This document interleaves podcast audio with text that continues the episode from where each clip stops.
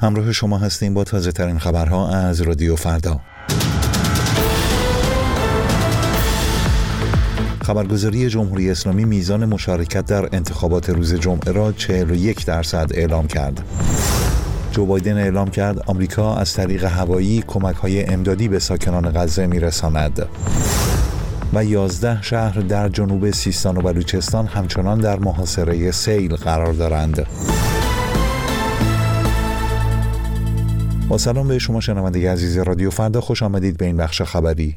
رأیگیری در انتخابات مجلس شورای اسلامی و مجلس خبرگان ساعت 24 جمعه به پایان رسید و وزارت کشور از آغاز شمارش آرا و تعطیلی تمام مدارس ایران در روز شنبه خبر داد. ایرنا، خبرگزاری رسمی جمهوری اسلامی، میزان مشارکت در این انتخابات را بیش از 25 میلیون نفر، یعنی معادل 41% واجدان شرایط گزارش کرده است.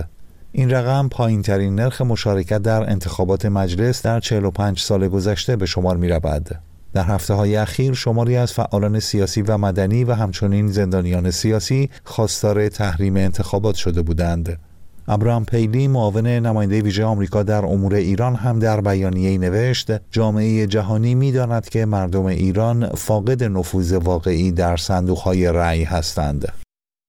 جو بایدن رئیس جمهور آمریکا اعلام کرد که ایالات متحده در روزهای آینده ارسال کمک‌های امدادی به غزه از طریق هوایی را آغاز می‌کند. آقای بایدن روز جمعه گفت: ما باید کارهای بیشتری انجام دهیم و ایالات متحده کارهای بیشتری انجام خواهد داد. در روزهای آتی ما برای تخلیه هوایی کمک‌ها و مواد غذایی به دوستان خود در اردن و سایرین می‌پیوندیم.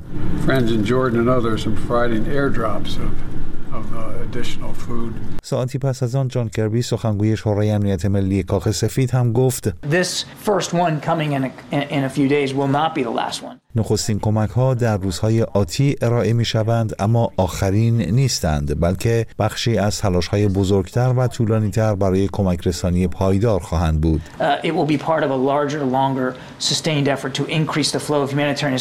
بنابر برآورد سازمان ملل، حدود 1/4 از جمعیت نوار غزه تنها یک قدم با قحطی فاصله دارند.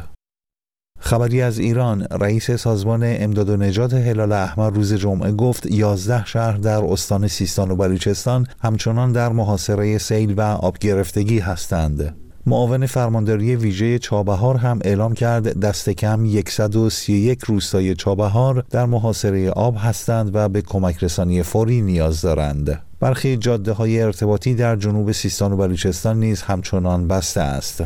کمپین فعالین بلوچ و وبسایت هالوش هم گزارش دادند علاوه بر ورود سیلاب به خانه‌های شهروندان، در برخی نقاط برق و تلفن همراه همچنان قطع است. مولوی عبدالحمید، امام جمعه اهل سنت زاهدان، در خطبه‌های خود از عدم برنامه‌ریزی مسئولان و نبود زیرساخت‌ها انتقاد کرد. مدیریت کشور چرا نتوانسته اینجا برنامه‌ریزی بکنه که وقتی سیل هم پشت سره بالاخره این حاضر ساختار را درست بکنه و کارشناسی درست برنامه ریزی بشه و سیلها را انحراف بدن از محل. وقوع سیل در روزهای اخیر منجر به خسارت به خانه‌ها و تلف شدن دام‌ها شده و هالوش از جان باختن یک نوجوان 15 ساله بر اثر غرق شدن در سیلاب خبر داده است.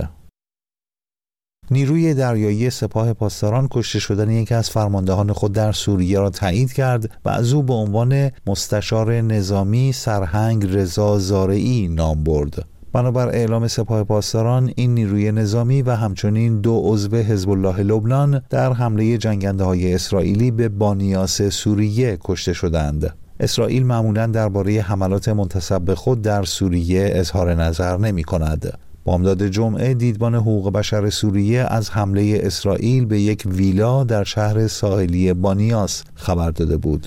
در ماه‌های اخیر گزارش‌هایی درباره خروج یا جابجایی فرماندهان ارشد سپاه پاسداران در سوریه منتشر شده و به گفته دیدبان حقوق بشر سوریه، ویلایی که روز جمعه هدف قرار گرفت، اخیراً به محل تردد فرماندهان سپاه و حزب الله لبنان تبدیل شده بود. در پایان این بخش خبری سپاسگزارم که رادیو فردا را برای شنیدن انتخاب کرده اید.